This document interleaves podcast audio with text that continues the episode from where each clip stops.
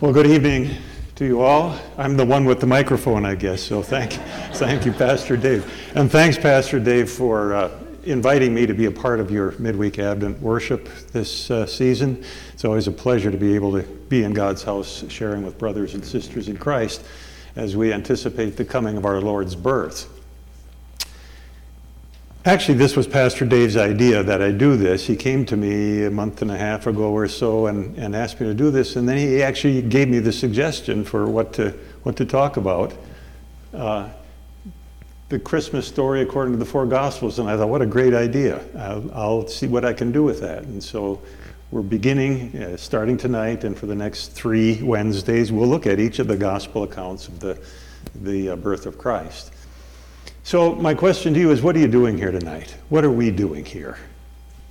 Isn't this a bit unusual to, in the middle of the week, during the busy season that we're in right now, to show up in church? Now, I can see doing a midweek service on Thanksgiving, which you probably did right, last week. And, you know, if Christmas happens to fall midweek, well, Christmas Eve, you got, you got to do that, uh, right? But these Wednesdays in between, why would you be in church? I mean, midweek Advent services like this are really uh, rare. They're an anomaly in 21st century Christianity. There aren't many churches that do what you're doing here tonight. Uh, there are some Lutherans, we're one of them, but that's about it. You know, and I think the, uh, the secular world is catching on a little bit. It likes to use that word too, the commercial world. I happened to notice in last Sunday's paper the use of the word Advent. And when I saw Advent calendars, I thought, well, that's great. Advent calendars, you know what those are. Eh, little calendars of the month of December with a little door that you peek behind and you see something of the Christmas story. Well, this was not talking about Advent calendars, this was talking about wine lovers' calendars, and whiskey lovers' calendars, and and coffee lovers' calendars. You know, and what they're talking about, of course, is every day during the month of December to be able to open up and see a different kind of different flavor of coffee or whiskey or wine and try it out. So it's kind of like a 24 day countdown to the big party, right? To the big celebration. They're not thinking about what we're thinking about here tonight at all. Well, speaking of calendars, we do have an Advent calendar. It's, we call it the first season of the church year calendar, and that's what we began just last Sunday. If you were in church Sunday, hopefully your pastor said something about Happy New Year. Did he? okay. First Sunday of the church year, and Happy New Year. It's a, it's a celebration day uh, you know, Advent 1, which is last Sunday, continues then throughout the whole year and ends up the Sunday before last Sunday, which was the last Sunday of the church year, sometimes called Christ the King Sunday. But it takes a look at, uh, you know, a linear progression throughout the year of the events of the life of the Christ, the, the life and the ministry of Christ we kind of match that and coincides a little bit. It's one month off, isn't it, from our, our usual um, uh, you know, seasonal calendar, which begins not the first Sunday of Advent, but always January 1st. And I always found that interesting. Why would you start the year at the end of the season? Isn't January 1st symbolic of the death of nature? I always thought maybe the calendar should start on the first day of spring. Wouldn't that be great? Because you're starting with birth and life and eventually culminating in death. But we start in January, and the Advent season, in, in a way, is going to do the same thing. It begins at the beginning with the birth of Christ, the coming the announcement and the birth of Christ. It looks at his entire life throughout the year and ends with him sitting on the throne in heaven and the future coming again on the last day. The beginning, the middle, the end. It's the, the culmination of all that God has done. It's God's story, really. from Genesis to Revelation. It's all there laid out for us. And you know, the beauty of it is, it's all about Jesus.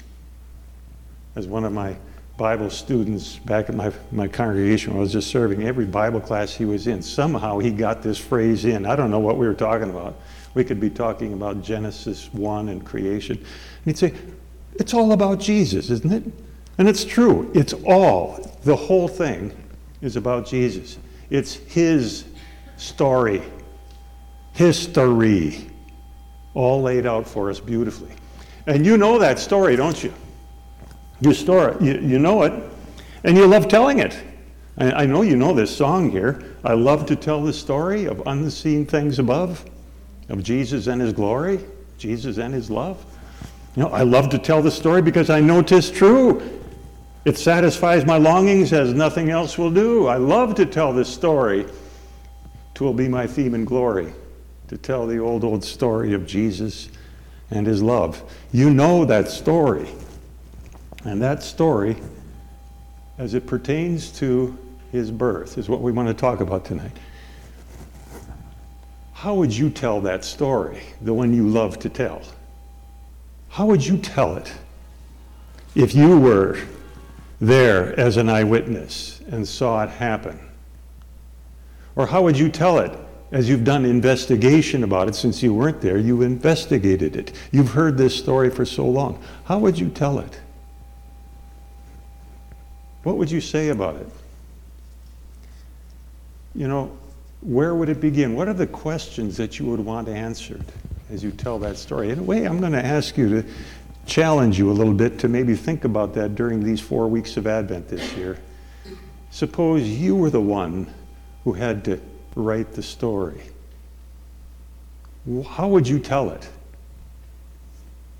Would you tell it like we talk a lot about stories? You know, we, we use the first person instead of the third person. It would be a subjective, emotional telling of, oh, isn't it amazing what Jesus did here when he raised that young girl from the dead? You know, we, we use a lot of, lot of uh, adjectives and go into a lot of detail about what we saw.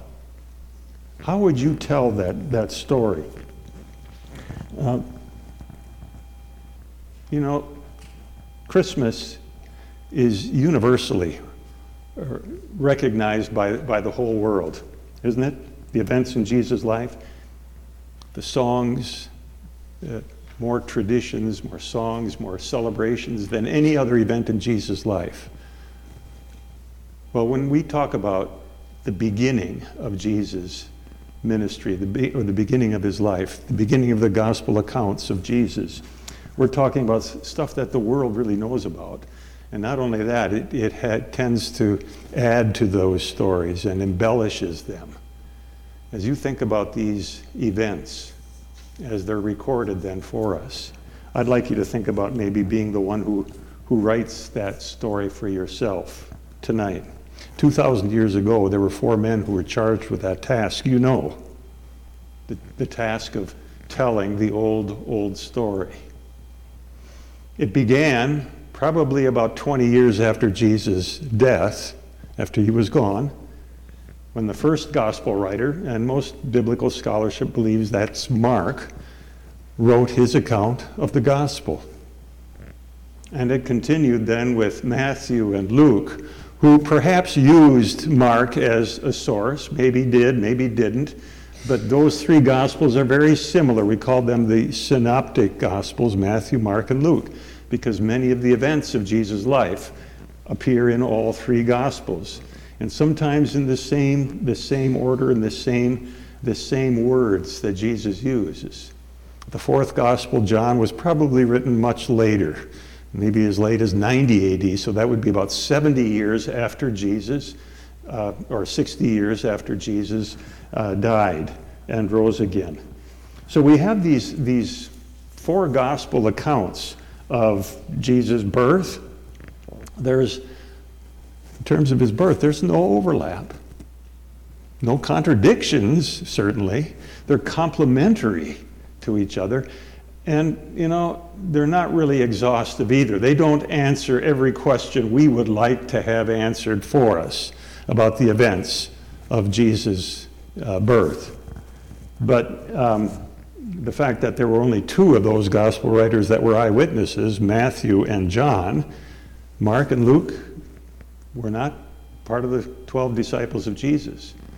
So they would have had to do some extra work. They had some extra investigating. They would have to go to some some of the sources, you know, maybe the primary sources, who would be Mary and Joseph, right? I mean, they were there.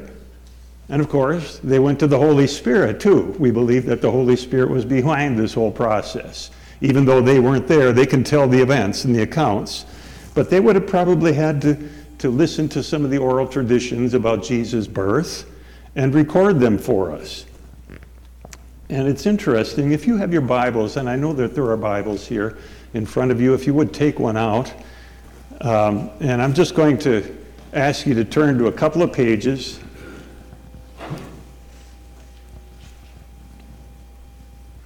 Page 990 uh, is the first chapter of Mark's Gospel. And then hold a finger there and turn it to, oh, and if you don't have, if you got your own Bible, just Mark chapter 1. If you got your own Bible, you probably know what page it's on, right, Lois? so the, the Pew Bibles, it's 990, and then the, the John chapter 1 is page 1049. And Luke's gospel begins on page 1012. And just hold a finger in each. And we're going to compare just the way each gospel starts.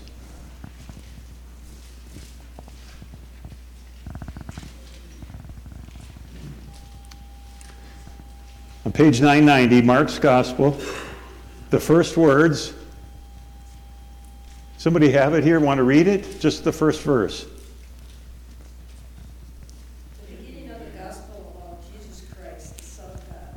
The beginning about the gospel, the beginning of the gospel about Jesus Christ, the Son of God.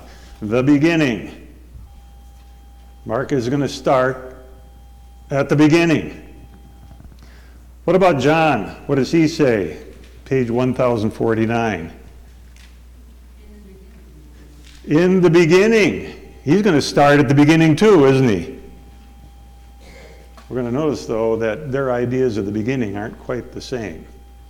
What about Luke? What does he say? Luke chapter 1, verses 1 through 3. What does Luke say? I'm going to challenge somebody to read three verses instead of one here. And the guy's name is Theophilus, by the way. Anybody?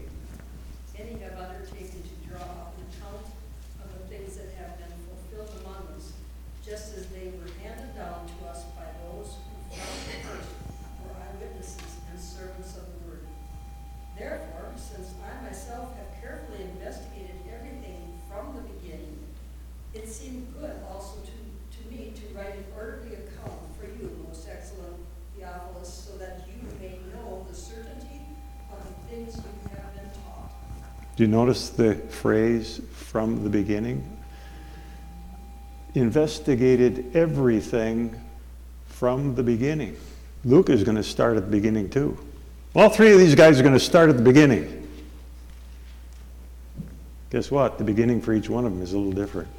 And we're going to make note of that during these, uh, these weeks of, of Advent. Let's take a look, first of all, at Mark. Keep your finger there at Mark page 990.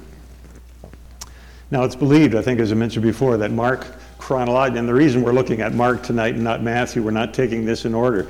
We are taking them in probably chronological order in which they were written, not in which they, they appear in the Bible, but Mark's probably was the first gospel written.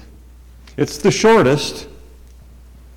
And the thing you're going to notice about Mark's gospel, if you read it through, it, it's very fast paced. It, it just goes boom, boom, boom, boom. He uses the word at once, the words at once, and immediately a lot.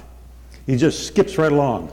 He's got a lot of action that he reports and very little dialogue. If you've got a red letter Bible, you know what I mean by a red letter Bible? The words of Jesus are in red. there isn't a lot of red in Mark's gospel. So Mark begins his gospel by saying, the beginning of the gospel about Jesus Christ, the Son of God. And then notice what he goes on to. Verse 2 okay, I'm ready to hear about the beginning of Jesus Christ, the Son of God. And what does he do? He takes us to the Old Testament, to Isaiah the prophet. And verse 2 I will send my messenger ahead of you who will prepare your way. That really comes from the prophet Malachi in the Old Testament, but sometimes by saying Isaiah, he means the whole Old Testament. And then verse 3 a voice of one calling in the desert. Do you recognize that? It was read just a moment ago from Isaiah chapter 40. Prepare the way for the Lord, make straight paths for him. And okay, now we're going to hear about Jesus' birth, right? What comes next? And so John came. John, what is he doing here? I want to hear about Jesus Christ. And Mark doesn't mention a thing about Jesus' birth. He says the beginning of the gospel. You know, I like to call Mark's gospel the typical male version of the birth of Christ. You know what I mean by that? and I'm implicating myself here. Husband and wife are sitting at, at home at night and the phone rings. The husband gets up, answers the phone, comes back a few minutes later, and wife says, Who was that? Oh, that was a neighbor. Hey, they just, Nelson's, they just had their baby. And the wife says, Oh, great. What was it? Oh, I was afraid you were going to ask that. Well, what was the name? I don't know. It was a baby. What, you know, uh, that's about all she could get out of him. What color were his eyes? You know, how many toes did it have? I don't know. It's a baby. That, that's Mark's version. And the thing about Mark, you see, Mark, uh, if you know, Mark was, you know, comes along later. He wasn't one of Jesus' disciples, but again, most scholars believe that Peter, the disciple Peter, is the source that Mark used to write his gospel. And this sounds very much like something Peter would do. You know, Peter, pretty impetuous, you know, just does the first thing that comes to his mind, whether he thinks it through or not. Mark's gospel flows like Peter thinks. It just goes galloping through. Well, that's what happens here. And, uh, you know, brief to the point, um, let's just look at those, those first, that first verse, the beginning of the gospel. Gospel is a, a power packed word, it's full of meaning.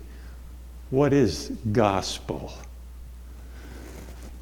Sometimes people simply use the, the phrase, what? Gospel is good news. It is the good news of salvation through Jesus Christ. That's a, a good summary of the word the gospel. We're talking about something that happened here when I use the word gospel. It's everything that God has done. It's really this whole book, God's whole plan from the beginning of time to save the fallen world. The beginning of the gospel. Here's how it starts. And it focuses on Jesus, the Christ.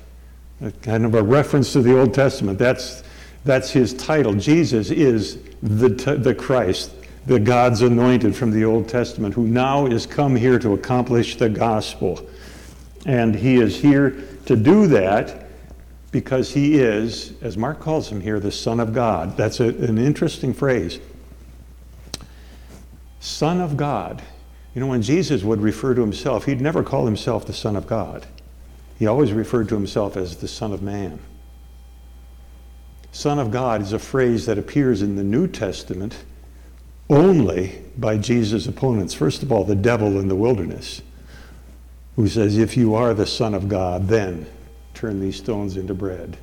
Or fall down and, you know, jump off this, this uh, temple and, and God will save you. It's also spoken by those who at the cross were mocking Jesus.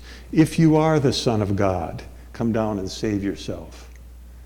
And one other place in the New Testament that phrase is used to refer to Jesus Mark will allude to it later on, by the Roman centurion, who, as he saw Jesus die on the cross, says, Truly, this was the Son of God. Nobody else refers to him as that, except Mark here, as he begins the gospel. Why would he choose that phrase, Son of God?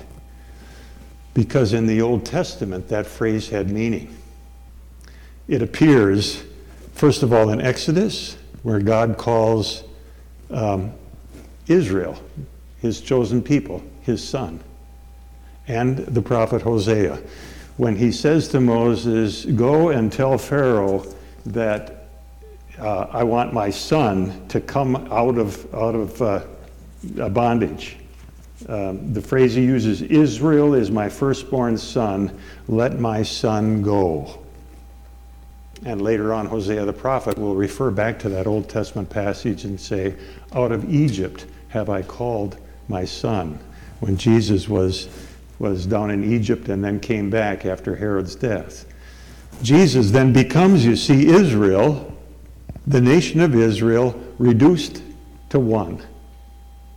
What God had called Israel to do in the Old Testament, to be his people, a light to the Gentiles, and they failed to do now Jesus comes and accomplishes a new beginning. Something new is happening here, and Mark is alluding to it. Jesus, the Son of God, the new Israel, the one who will accomplish what God's original purpose for Israel was in the Old Testament. And then we have John the Baptist, sometimes called the voice of Advent. And his voice is calling people to prepare the way.